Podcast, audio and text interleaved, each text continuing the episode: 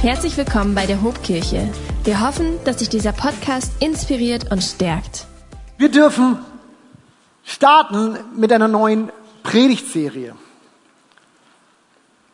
Diese und für die nächsten zwei Wochen wollen wir uns beschäftigen mit dem Leben, mit dem Buch, mit der Geschichte von Josua. Und ich darf euch sagen, das wird richtig gut und richtig ermutigend.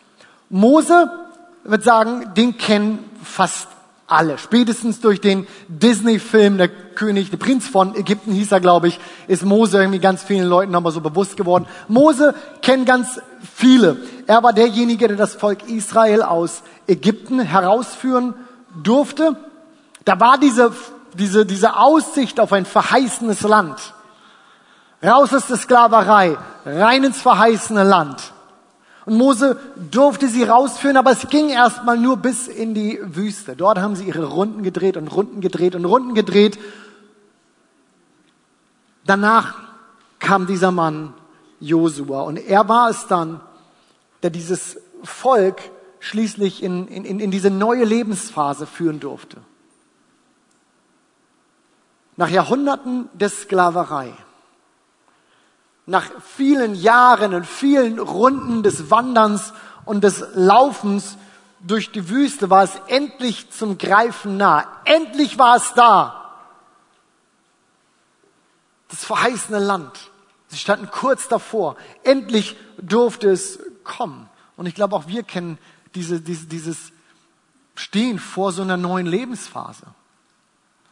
Das Altes geht vielleicht zu Ende das Neues kommt. Vielleicht würden wir es nicht immer als das verheißene Land betiteln. Aber ich glaube, wir kennen das, wenn es in so eine neue Lebensphase reingeht. Du kommst in die Schule, gut, die meisten von euch vielleicht jetzt gerade nicht, aber wir haben gerade Einschulung gehabt, vor ein paar Wochen gerade gefeiert. Viele kennen das sicherlich gerade aus, aus, aus der Familie, was es bedeutet für so ein Kind. Neue Phase, es geht in die Schule oder du beginnst dein Studium.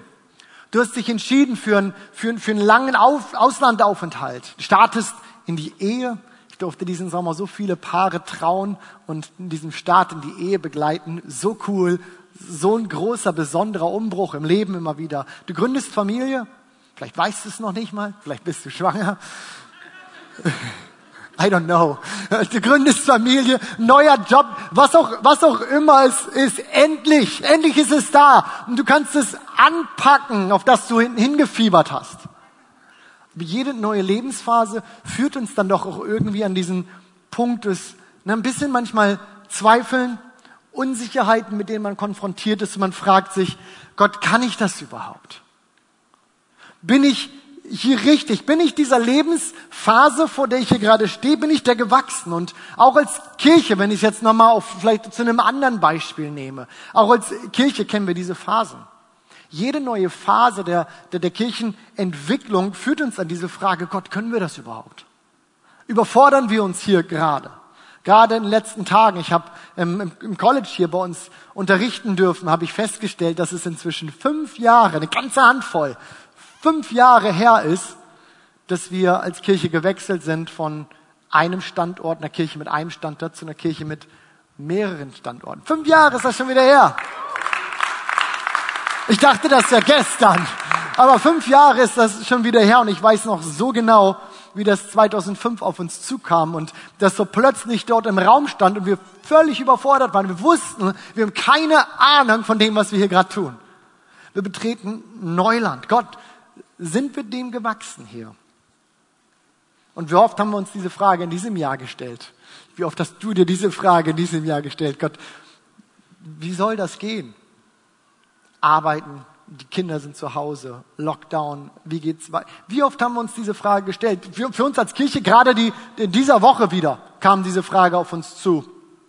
Vielleicht haben es einige von euch schon mitbekommen, dass wir heute noch ein, nach diesem Gottesdienst noch einen dritten Gottesdienst anbieten. Letzte Woche wusste das noch keiner.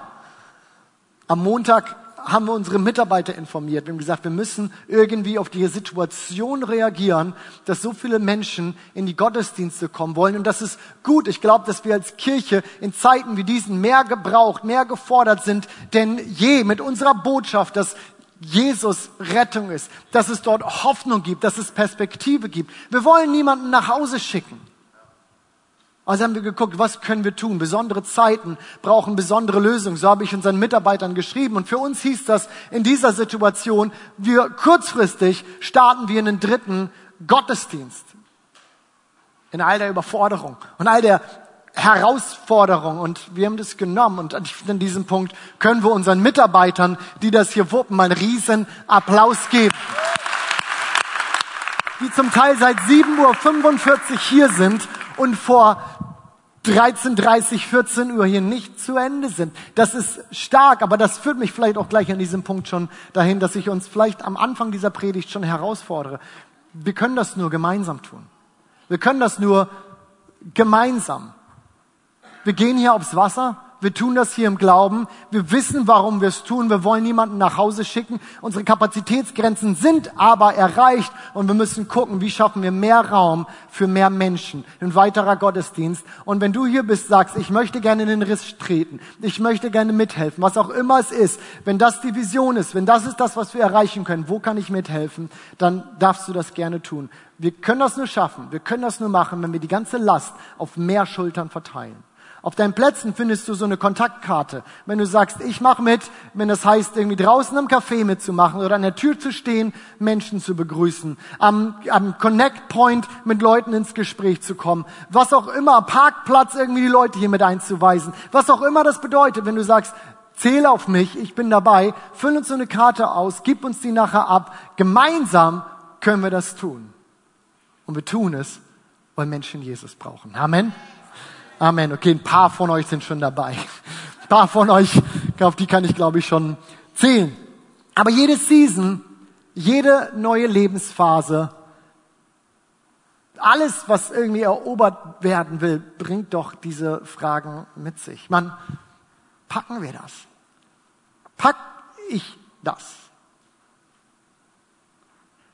Und wir wollen heute mal Folgendes tun gucken uns ja die Geschichte, das Leben von Josua an, so viel habe ich ja schon verraten. Und anstatt vorne anzufangen, werde ich heute mal mit dem Ende beginnen. Meine Mama, ist sie irgendwo da? Du bist ganz toll, aber die hat früher, wenn sie Bücher gelesen hat, immer hinten angefangen. Die letzten Seiten. Keine Ahnung, warum jemand das tut. Es gibt dann noch Leute, die sagen erst das Ende. Come on mutige vor. Ja, das Ende, keine Ahnung, warum man das tut, aber ich tue es heute auch. Ich werde uns verraten, wie diese Geschichte ausgeht. Josua kriegt diesen Auftrag, sagt, du gehst ins verheißene Land. Diese neue Lebensphase, die erobert werden darf. Und sie überqueren den Jordan, das war so die Grenze, von wo klar wird, jetzt wird's verheißenes Land. Sie überqueren den Jordan, etwas, was Mose nie gestattet war, und so geht's am Ende aus. Schauen wir mal ans Ende des Buches. Josua 21, die Verse 43 bis 45. Und steht doch gerne mit mir auf, wenn wir diesen Text miteinander lesen, auch aus Ehrfurcht und einfach Respekt vor dem Wort Gottes. So gab der Herr den Israeliten das ganze Land, das er den Vorfahren des Volkes versprochen hatte, und sie eroberten es und ließen sich darin nieder. Der Herr gab ihnen Frieden ringsum, wie es ihnen Vorfahren versprochen hatte. Keiner ihrer Feinde konnte gegen sie bestehen, denn der Herr schenkte ihnen den Seg über sie. Nicht eine einzige Verheißung, die der Herr Israel gegeben hatte, blieb unerfüllt. Sie trafen alle ein. Amen. Stark, oder? Ihr dürft euch gerne widersetzen. Ich weiß, das war jetzt Maximum Spoiler-Alarm und bitte vergebt mir, dass ich das so getan habe, aber ist das nicht stark?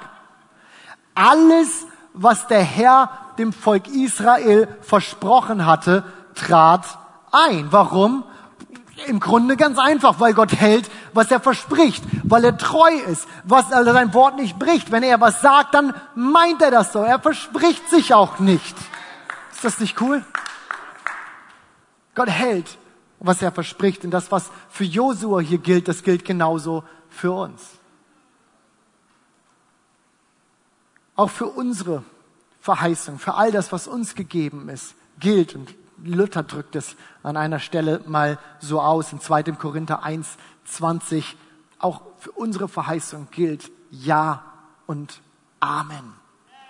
Weil Gott treu ist, weil er hält, was er verspricht, weil das so ist. Und genau das ist es, was, was Josua hier erlebt in dieser Geschichte. Wir haben das Ende gerade gelesen.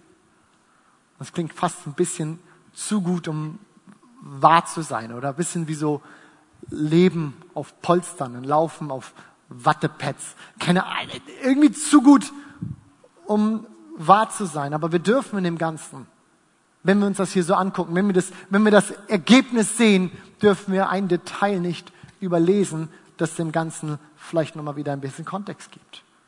Alles wurde erfüllt, so haben wir es gerade gelesen. Doch es heißt genauso auch in Vers 43, den wir gerade gelesen haben, und sie eroberten es.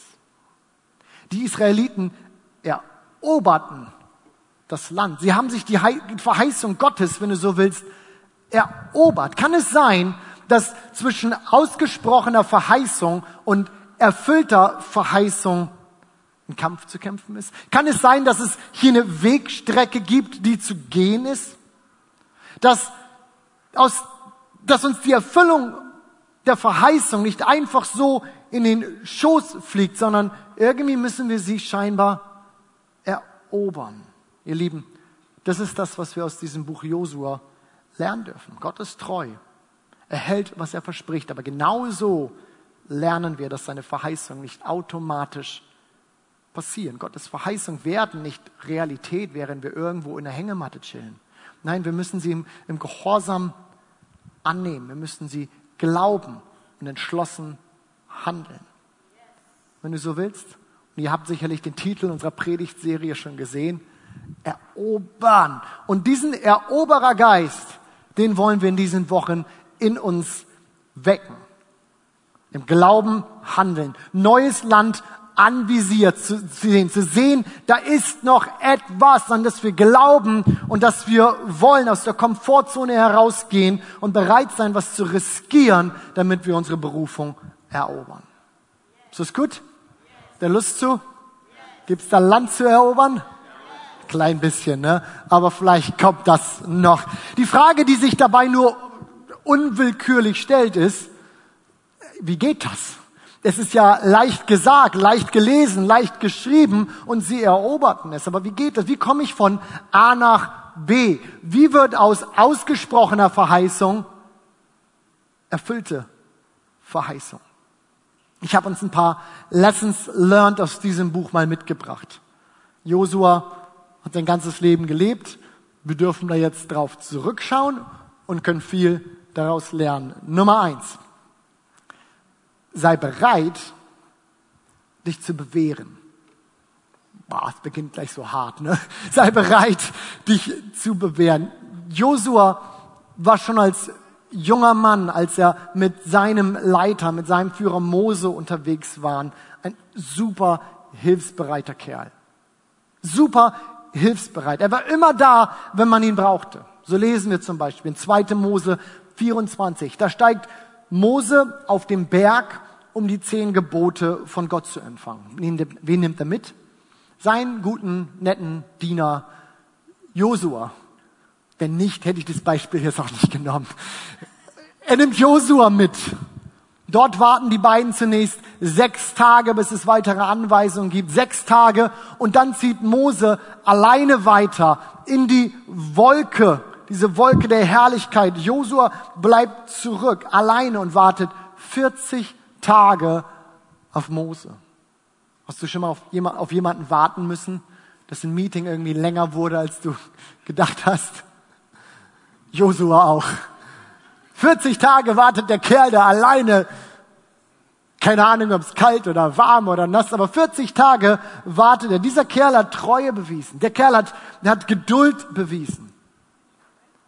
In 2. Mose 33, eine weitere Geschichte, da schlägt Mose das Zelt der Begegnung außerhalb des Lagers, da wo das Volk Israel war, er schlägt es da aus. Das Zelt der Begegnung, das ist sowas wie die, die, die, die Aufklappversion eines Tempels. So als sie unterwegs waren, haben die das immer mitgehabt. Das schlagen sie außerhalb des, ähm, des Lagers auf und dort heißt es ab Vers 8, immer wenn Mose zum Zelt der Begegnung hinausging, erhoben sich alle Israeliten, sie traten an den Eingang ihrer Zelte.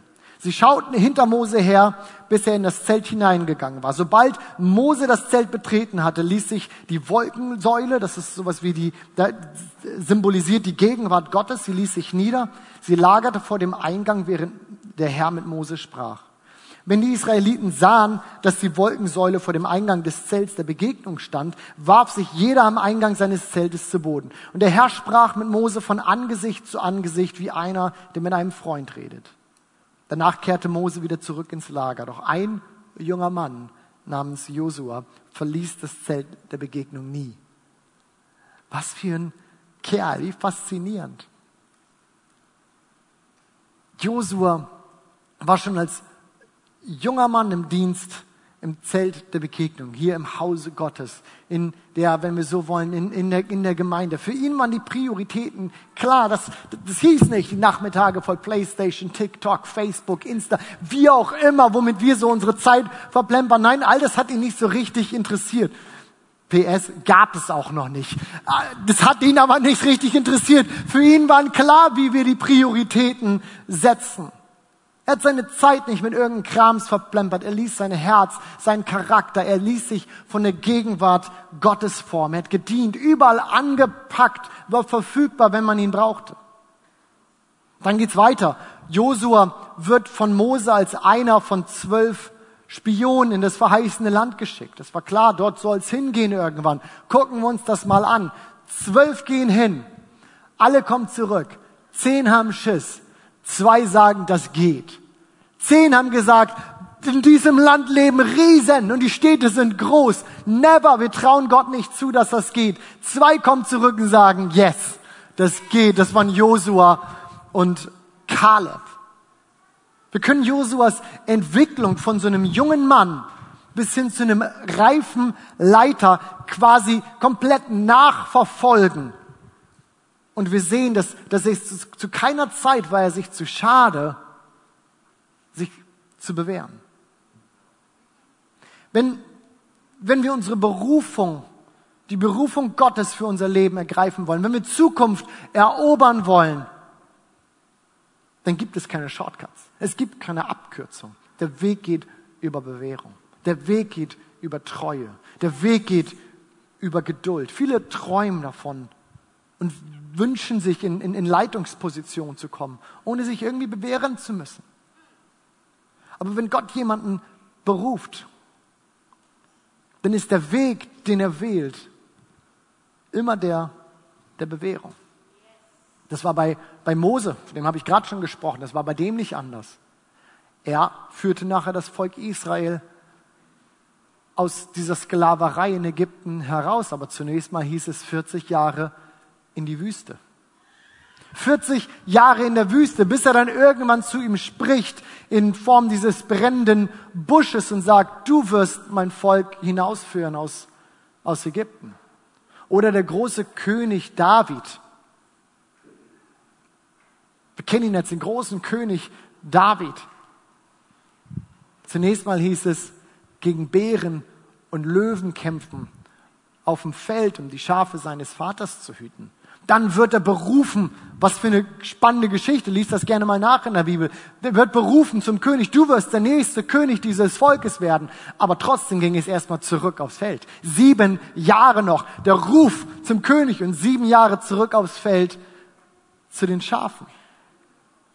Die Siege in der Verborgenheit gehen immer den Siegen in der Öffentlichkeit voraus, ihr Lieben.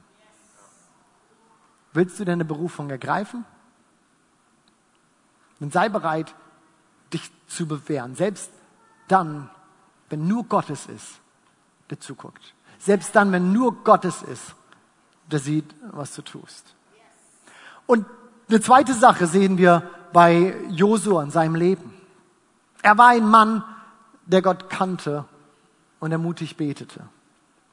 Wie mutig betet er? Dafür erzähle ich uns eine weitere Geschichte.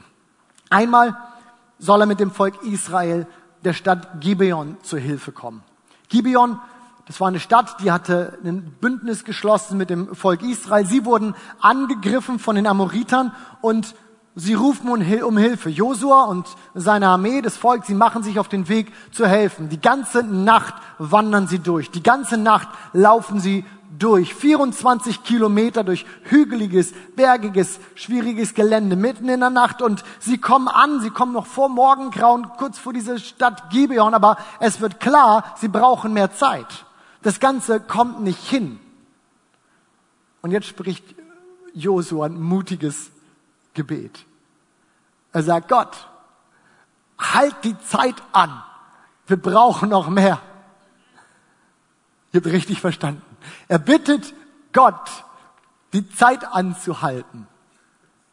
Schau mal, Josua 10, 12. Damals redete Josua mit dem Herrn an dem Tag, da der Herr die Amoriter vor den Israeliten dahergab und er sprach, mutig, in Gegenwart ganz Israels, Sonne steh still zu Gibeon und Mond im Tal Ayalon. Sonne steh still. Ich weiß nicht, ob du dieses Gebet je gesprochen hast. Also, ich glaube nicht, denn ich hätte mitgekriegt, meine Uhr würde jetzt falsch gehen. Aber was für mutige Gebete, die dieser Kerl gesprochen hat. Mutige Gebete ehren Gott.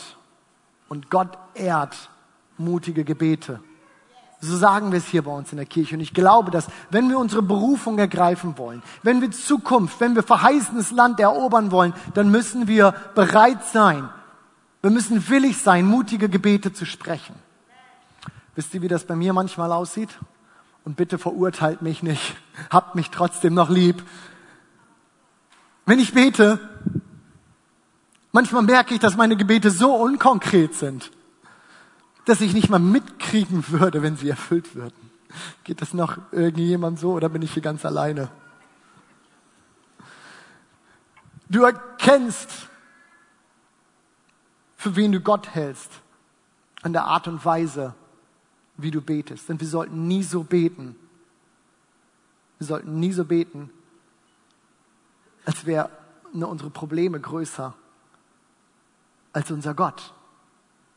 Wir sollten Gott bitten um eine klare Sicht von der Zukunft. Wir sollten Gott bitten, dass er uns zeigt, wo es hingeht, wer wir sind, wer wir sein können, klare Lebensziele formulieren. Wer möchte ich einmal sein? Was für einen Fußabdruck will ich auf dieser Erde hinterlassen? Ich glaube, dass wir das so oft ver verpassen, für uns zu formulieren. Aber wenn wir nicht wissen, was wir von Gott wollen, werden wir wohl auch kaum wissen, was wir beten sollen, oder? Für uns als Kirche gilt es genauso. Wir träumen von einer Kirche, in der tausende Menschen mit Gott anbeten. Wir träumen von einer Kirche, in der Menschen zu Jesus finden. Wir träumen von einer Kirche, die sichtbar Verantwortung in der Gesellschaft übernimmt. Ein Bild von der Zukunft, auf das wir zuschauen. Ziele, die gesetzt sind. Klingt das groß? Ja, ich glaube, das klingt viel zu groß, aber Gott wird, glaube ich, geehrt durch eine Vision, die größer ist als das, was wir irgendwie erreichen können. Eine Vision, die größer ist als wir selbst, wird uns immer ins Gebet treiben. Eine Vision, die größer ist als wir selbst, wird uns immer in die unmittelbare Abhängigkeit von Gott führen. Unser Traum?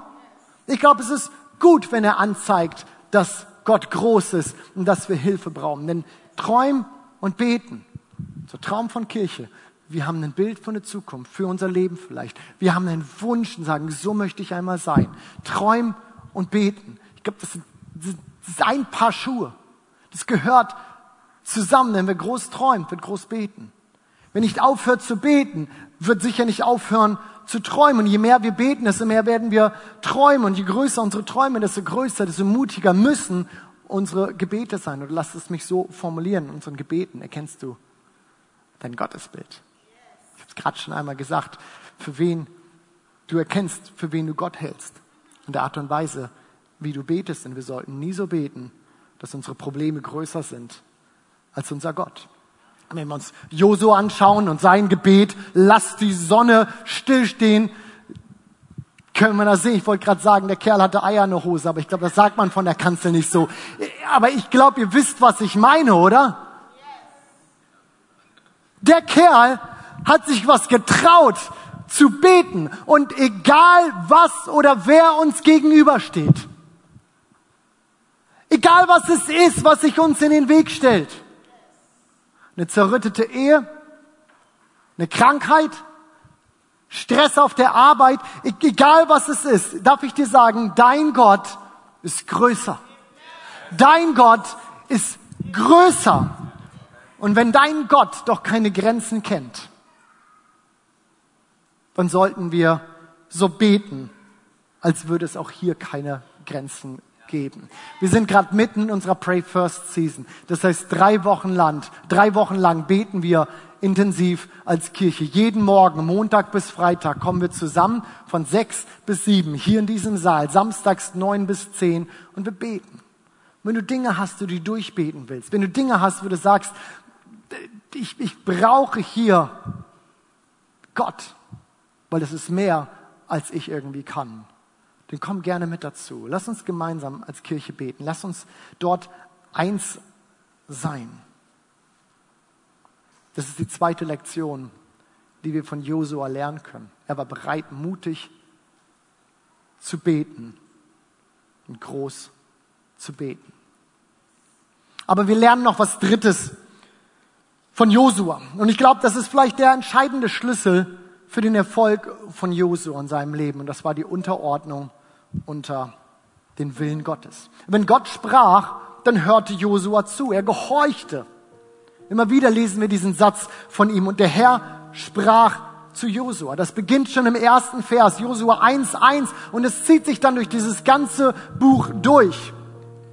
Kapitel 7, Vers äh, 3, Vers 7, 4, 1, 4, 15, 5, 2, 5, 9, 6, 2, 7, 10, 14 Mal lesen wir genau diesen Satz hier, dass Gott zu Josua sprach und immer führte Josua aus, was Gott ihm sagte. Was für eine Hingabe. Was für eine Hingabe. Und das waren nicht irgendwelche Lappalien, die er hier vor ihm forderte. Zum Beispiel, als sie nach Jericho gehen, Jericho, diese große Stadt, einzunehmen. Da sagt Gott zu Josua, guck mal, so werden wir das tun. Du gehst dorthin mit deinen Leuten und sechs Tage lang werdet ihr einmal um diese Stadt drumherum laufen. Und dann am siebten Tag lauft ihr siebenmal drumherum und beim letzten Mal fangt ihr an zu schreien. Ist völlig gaga das macht erstmal keinen Sinn, aber, aber, aber Josua, der tut das einfach. Ohne mit Gott zu diskutieren, ist er gehorsam. Er hört auf das, was Gott ihm gesagt hat. Und wisst ihr was? Genau das brachte den Sieg. Dieser Sieg war nicht mit Stärke entschieden. Dieser Sieg war nicht entschieden durch, durch den, den Kampfgeist dieses Volkes. Dieser Sieg war entschieden durch Gehorsam. Verheißungen erobern wir nicht durch eigene Leistung. Verheißung erobern wir, weil Gott sich zu uns stellt, weil er dazu kommt. Auf dem Weg in diese Schlacht, auf dem Weg nach Jericho, macht Gott das diesem Josua ziemlich deutlich. Er begegnet ihm in einer ziemlich krassen, ziemlich coolen Begegnung. Josua 5, Vers 13. Als Josua in der Nähe von Jericho war, sah er plötzlich einen Mann, der ihm mit gezücktem Schwert in der Hand gegenüberstand. Josua ging auf ihn zu und fragte, gehörst du zu uns oder zu unseren Feinden? Auch schon mal eine coole Frage, oder? Ähm, und die Antwort ist noch besser. Weder noch, antwortete er. Ich bin der Anführer der Herrscher des Herrn und ich bin eben eingetroffen. Da warf sich Josua voller Ehrfurcht vor ihm nieder. Welche Befehle hast du für mich, dein Diener? fragte er. Der Herrführer des Herrn antwortete, zieh deine Sandalen aus, denn du stehst auf heiligem Boden. Und da gehorchte Josua. Was für eine Begegnung. Was für eine Begegnung hier. Und, und wer war das, wem er hier begegnet? War das ein Engel? Wohl kaum. Denn wir lesen, dass Josua sich anbetend vor ihm niederwirft. Und ein Engel hätte genau gewusst, dass er dessen nicht würdig ist, dass er die Anbetung eines Menschen nicht annehmen darf. Die Bibel ist ziemlich klar da drinnen, wer Anbetung annehmen darf. Und da gibt es nur eine Person und das ist Gott selbst. Deswegen sprechen Theologen von Begegnungen wie dieser, die haben wir mehrfach im Alten Testament, sprechen Theologen hier von einer Theophanie oder einer Christophanie, nämlich einer Erscheinung von Jesus Christus selbst zu einer Zeit auf der Erde, auf der er eigentlich noch nicht gekommen war. Denn wir wissen, Jesus, Gott ist ewig in der Dreieinigkeit von Gott Vater, äh, Gott Sohn und Gott Heiligem Geist. Und er, er taucht hier auf, auf der Erde schon, Christophanie. Und es ist so, als würde dieser Mann, den Josua nicht als Christus bezeichnen und identifizieren kann, es ist so, als würde dieser Mann Josua deutlich machen, pass auf, mein Lieber. Das hier, das ist nicht dein Kampf, das ist meiner. Und den begegnen wir nicht mit deiner Kraft, sondern mit meiner. Und dieser Mann kommt hier nicht als, als Offizier, der Josua irgendwie assistieren will. Nein, dieser Mann kommt als General, der Josua befiehlt. Und es ist klar beführt. Die Frage war nicht, ob dieser Mann auf Josuas Seite ist. Die Frage war, ist Josua auf seiner? Meine Lieben, wie sieht das bei uns aus? Sind wir genauso bereit, auf Gott zu hören? Welche Rolle spielt Gott in deinem Leben? Für viele Menschen ist Gott jemand, der, der unbedingt helfen darf, der heilen darf, der versorgen darf, der unterstützen darf, der ermutigen darf, für mich da sein darf, wenn ich ihn brauche. Aber darf Gott auch befehlen? Darf Gott auch herrschen?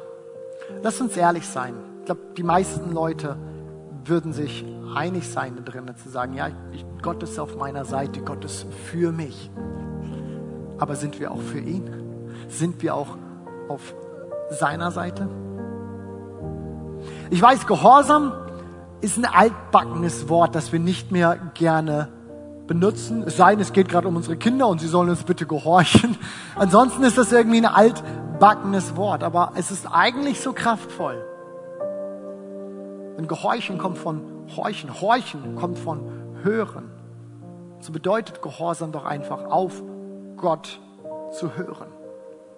Und genau das, ich hoffe, dass es rübergekommen ist, genau das zog sich durch Josuas ganzes Leben. Berufung ergreifen verheißenes Land erobern. Was auch immer das für jeden Einzelnen gerade heißen mag. Ich glaube, wir brauchen eine Strategie, um genau das zu tun, um von ausgesprochener Verheißung zu erfüllter Verheißung zu kommen. Und ich glaube, dass dies drei Bausteine sein können, auf die wir reflektieren können, die wir in unser Leben mitnehmen können. Sei bereit, dich zu bewähren Sei bereit, groß zu beten und sei bereit, auf Gott zu hören. Komm, stehen wir miteinander auf. Ich weiß nicht, ob du gerade vor oder in so einer neuen Lebensphase, Lebenssituation stehst, ob es da für dich konkret Verheißungen gibt, die du erobern willst. Sei es ein Kinderwunsch, der seit längerem nicht eintritt, der neue Job, für den du so lange betest, einen Partner. Ich weiß nicht, ob da was ist, was da gerade ist, aber für uns alle weiß ich, dass es eine Zukunft gibt, für die wir träumen dürfen, die wir gestalten dürfen. Neues Land einzunehmen bedeutet dann genauso auch manchmal Altes zurückzulassen. So wie das Volk Israel. Sie ließen was zurück, um in das Neue zu gehen. Und genau das Gleiche passiert auch, wenn wir ein Leben mit Jesus beginnen. Genau das Gleiche beginnt, wenn wir uns zu Jesus bekennen. Wir lassen ein altes Leben zurück und wir brechen auf in ein neues. Und unser Wunsch nach Selbstverwirklichung, er wird sich unterordnen unter den Willen Gottes. Es steht die Bereitschaft, entsteht die Bereitschaft, mehr auf Gott zu hören, als auf vielleicht uns selbst, das, was wir uns vorstellen, oder auf andere Menschen. Aber in dieser Unterordnung, in diesem Gehorsam, in diesem Wissen, ich gebe was Altes auf, in was Neues reinzugehen, was mich vielleicht was kostet, aber genau darin gewinnen wir unser ganzes Leben. Wisst ihr, wo der Herr der Name Josua kommt? Er kommt aus, von dem hebräischen Namen her Jehoshua und bedeutet Gottes Retter, Gottes Rettung. Und von genau der gleichen Wurzel kommt auch der Name Jesus. Herr ist Retter.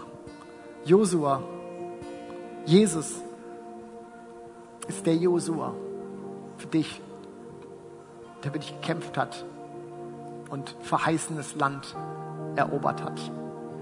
Indem er am Kreuz für uns gestorben ist, den Sieg hat er vollbracht. Und ewiges Leben, Versöhnung mit Gott, Frieden in unserem Herzen, das Wissen, wir dürfen in einer Beziehung mit unserem Herrn Jesus leben. Weil das hat er für uns erobert. Und das, was es braucht, damit das Realität für uns wird, aus verheißenem oder aus, aus ausgesprochener Verheißung, reale Verheißung, ist ein Ja zu sagen zu Jesus, zu sagen, ich glaube an dich und ich möchte mich dir unterordnen. Ich möchte, dass du Herr in meinem Leben bist. Und vielleicht stehst du heute Vormittag hier und sagst, das ist spannend, aber ich könnte für mich nicht sagen, dass ich weiß, dass dieser Jesus Herr in meinem Leben ist. Ich möchte die Möglichkeit geben, das zu ändern, durch ein ganz simples Gebet. Ich kann dir versprechen, dass es dein Leben auf den Kopf stellen wird, dass es etwas kosten wird, nämlich Dinge, die wir ändern, die Vorstellung, das Leben selber gestalten zu können in allem. Es wird sich unterordnen unter den Willen Gottes. Aber was ich dir versprechen kann, ist, dass es das Beste ist, was du tun kannst, denn du wirst einen Frieden, eine Liebe, eine Annahme erfahren, die dir nichts und niemand anders geben kann. So möchte ich fragen heute Vormittag, ob jemand hier ist, der sagt, ja, ich möchte diese Entscheidung treffen. Ich möchte Jesus gerne mein Leben geben und ihn Herrn in meinem Leben sein lassen. Dann zeig mir doch jetzt einmal kurz deine Hand. Ja, danke, danke, danke schön. Eure Hand gesehen. Ist da noch jemand, der sagt, ich möchte diesen Schritt heute Morgen tun? Ja, danke schön. Komm, wir beten gemeinsam als Kirche und wir beten alle mit. Du, der du die Entscheidung getroffen hast und du, der du hier vielleicht sitzt und sagst, ich hätte gerne, aber ich habe mich nicht getraut. Und wir als ganze Kirche, wir beten mit, sagen, Jesus, danke, dass du diesen Sieg errungen hast. Und dass dein Tod am Kreuz möglich gemacht hat, dass ich mit dir jetzt in Beziehung sein kann. Weiß, dass ich fehlerhaft bin. Und ich bitte dich um Vergebung. Es ist deine Güte, die mich erlöst. Und von nun an möchte ich mit dir unterwegs sein. Ich möchte gehorsam sein und dir folgen. Mein Leben lang. Amen. Amen. Amen. Wenn dich dieser Podcast gesegnet hat, würden wir gern deine Geschichte hören. Schreib uns doch unter hallo@ho.de oder noch besser, schau einfach mal persönlich bei uns vorbei. Wir freuen uns auf dich.